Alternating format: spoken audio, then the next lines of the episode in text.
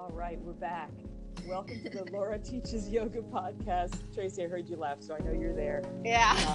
Uh, That's how everyone always knows where I'm at. which is a good thing.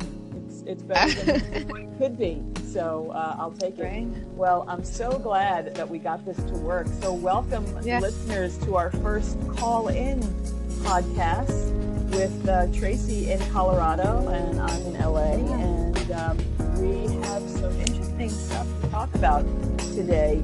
Um, taking your, I guess, your manifestations off the mat. Tracy, tell me what, what you were thinking about for, for today's talk.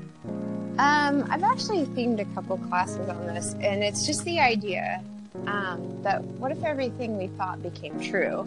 How would that change your thinking? And um, I think, especially this time of year, people they don't want to, um, even myself included, reflect on, you know, because it sounds so cliche on the year past, but that's just what we do, you know, the last month of the year, and um, and so much of what we manifest is what we think because that's what becomes true for us. So, our time on the mat, but then also when that journey intertwines outside the room, um, what has your thinking manifested, you know, and how would you select different thoughts if everything you thought was That's really Change your, interesting. would you change your thoughts about your boss if it was going to come true? but, but you know what? It, it's it's true. It is true because I think I think what scares people is the word manifestation. For some people, the word Yeah. manifestation is a little too woo woo of a word, or I don't even know what, what adjective to use, but it's like a little too esoteric, and it, it maybe it's more about the the energy you put behind the thought. Once you you know thoughts become things, as they say. So um, Right. so, so it could be maybe when you when you uh, focus your energy on manifestation, which means to, to Mhm. create, um, then you're subconsciously telling yourself to do those things. Do you, do you think Right. that maybe that there's something to that? Like maybe you're you're act- Yeah. you are, actually are making it happen. Well, and I think your thoughts are true for you.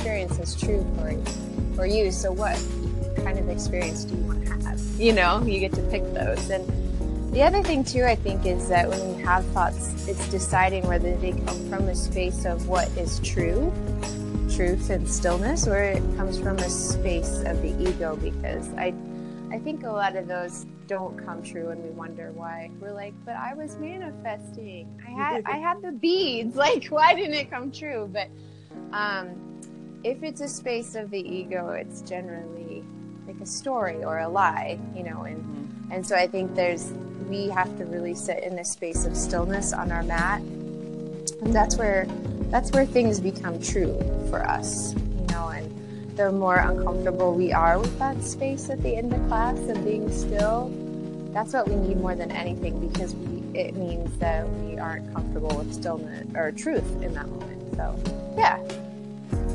Does that does that make good dots connect?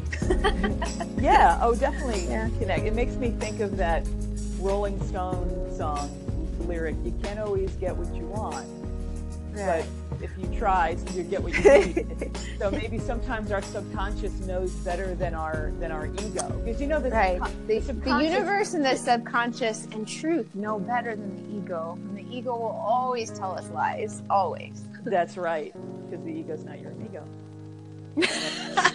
and it it proves not to be every single time. It always gets us into trouble. What?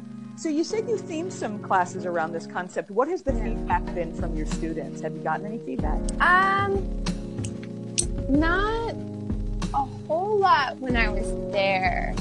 Actually, the biggest feedback I got um, was when I themed the class on like just on our solar plexus chakra and like being in a space of honesty, yeah, with my students about how for most of my life I felt like I was a piece of shit, you know? and I got a lot of feedback from that class because people feel that way too. And that's why, you know. And that's again that ego thing. And so it all connects that, you know, if we select thoughts that support ourselves and that are are are good to truly learning to love ourselves, then like that manifestation and that getting closer to the truth and pulling things towards you that are good for you, um, it all kind of works together. So, That's awesome. I love that Yeah. idea. You know, we're almost out of time, unfortunately, but um, but that, that's definitely definitely something to chew on. Definitely something to Yeah. chew on. What like to do is invite our listeners um, who are on who are on Anchor.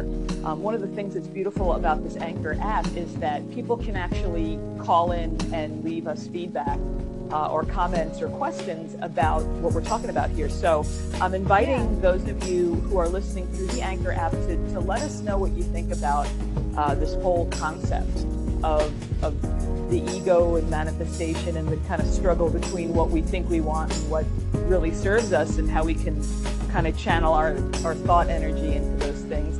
And um, I look forward to hearing this feedback. And then, Tracy, maybe we can answer some of those questions uh, next time we talk next Yeah. week. Yeah. Yeah. Thank you so much for, for calling in. Oh, I'm. Uh, Yeah. I hope you have a great I- day.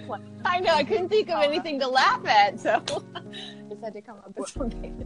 If, well, if you could see my face right now, you'd probably be laughing. Most people do, and which is why I have a voice for radio. All right, Tracy, you're the best, man. I'll talk to you soon. All right. Bye. Take care.